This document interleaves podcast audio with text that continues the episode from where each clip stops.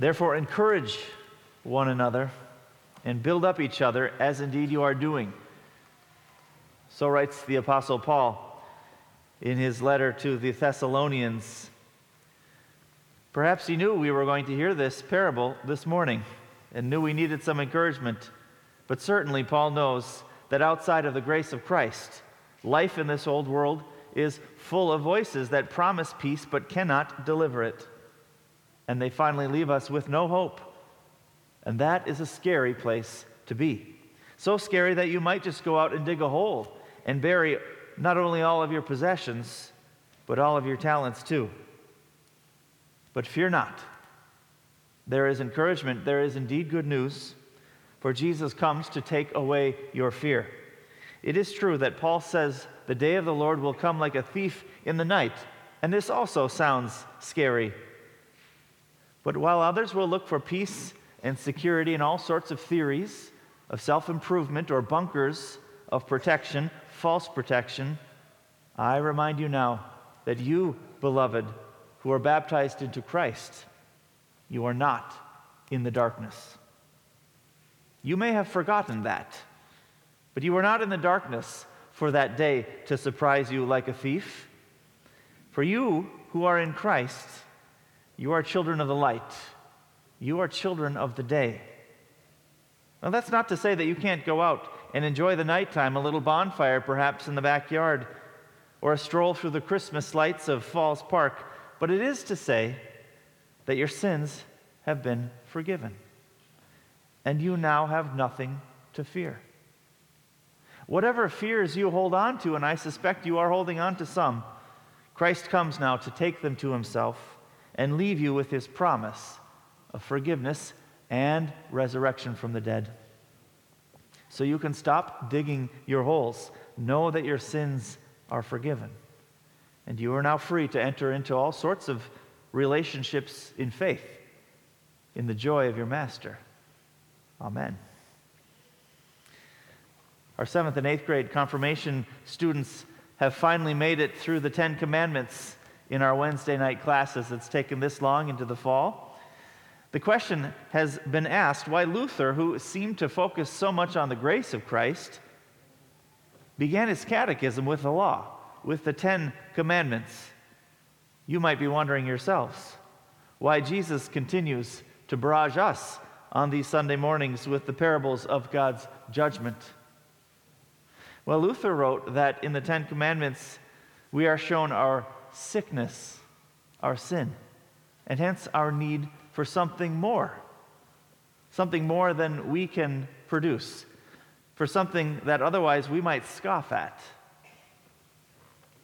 as so many have done and do. For the law shows us our need for forgiveness and our need to hear it every day in order to live in the freedom of Christ. Otherwise, we are just digging holes, like old OneCoin. Now, Jesus' parable in Matthew 25, which we've heard this morning, is often called the parable of the talents. But it was recently renamed by our dear Dr. Steven Paulson as the parable of old one coin to remind us of that one slave, the poor one, who, though he was entrusted with $1 million of his master's money to expand, out of fear, dug a hole and buried it in the ground. And of course, as we've heard, when the master came back, he was not pleased with old OneCoin, but he banished him to the outer darkness. And this is scary, this judgment. Yet, just as Luther begins his small catechism with the Ten Commandments to show us our sickness, our sin, and our need for forgiveness in Christ, Jesus now shares these parables of judgment to show us that outside of His grace, we are lost and condemned in our own sin of fear and false trust. Now, it would be easy from this parable to say that you must follow in the way of the first two slaves, two coin and five coin, for they did well. And certainly God's law has something to say about this, about using your gifts, your wealth, and your talents well for the sake of the Master's kingdom. This much is true, but it will not be your salvation or your peace. The law demands that you use your talents for the sake of your neighbor and for the sake of the gospel. But here Jesus is saying that outside of faith, that is, when fear is your biggest motivator, the result of any of our works is sin. Now, I can relate to the third slave, to old one coin, for there are days when I look around the world, far and near, and wonder if just burying all of my possessions would be the best investment strategy. Maybe you've wondered this too. But this is not faith, it is fear. However, fear is a powerful stopper. When I was a seminary student, perhaps out of fear that I would never be rich, I studied investment theories in the stock market. Now, I never became great at it, uh, and I'm not. Uh, and I didn't have really any money to risk when I was in seminary, but I did buy some books, read up, and play around in the market with fake money to see what would happen if I had invested with certain strategies. You might think I should have been studying the Gospels harder. Maybe true. But it was somewhat entertaining, at the very least. When I landed my first job out of seminary, uh, as a pastor anyway, that was here at First Lutheran, I did uh, have a little extra money to invest in for fun. I did that. And I didn't make a lot of money there either, but I didn't lose a lot. However, my very best or luckiest investment decision has also become my worst. And I'm kind of embarrassed to admit it to you even now. You recall the great recession of 2008, I suspect, if you are old enough to remember that. The stock market tanked, of course, based on uh, bad housing loans being given out. For some reason, and I don't really know why, so I can't claim any credit, uh, I had the sense or the luck to pull out this small little uh, amount of money of the stock market before that recession.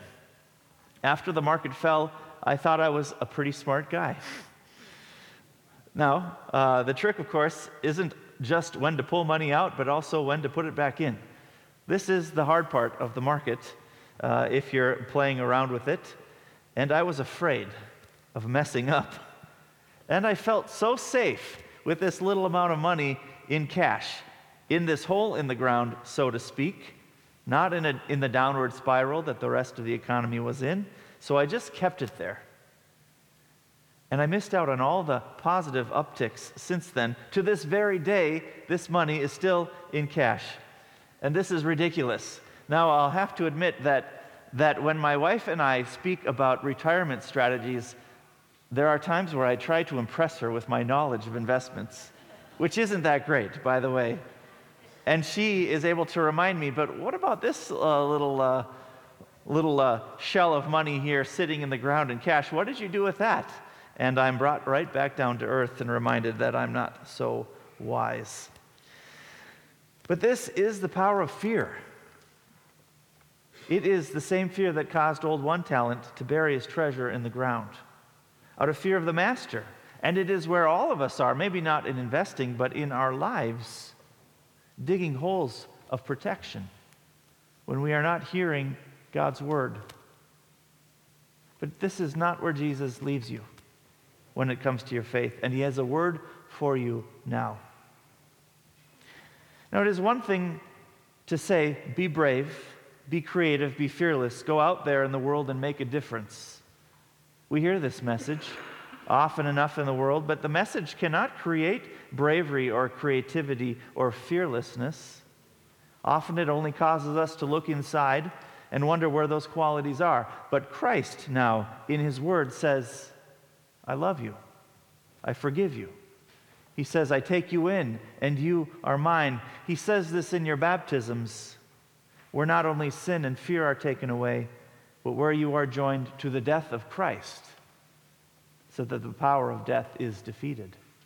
And there is nothing now to fear. There is nothing now in Christ to fear.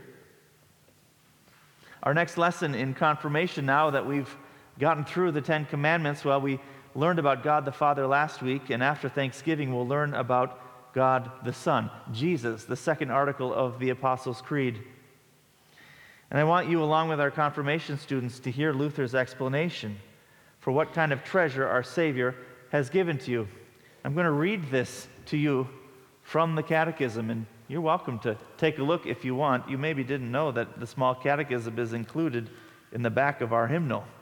It's in very small print, but it is there. And Luther asks this question when we say, I believe in Jesus Christ.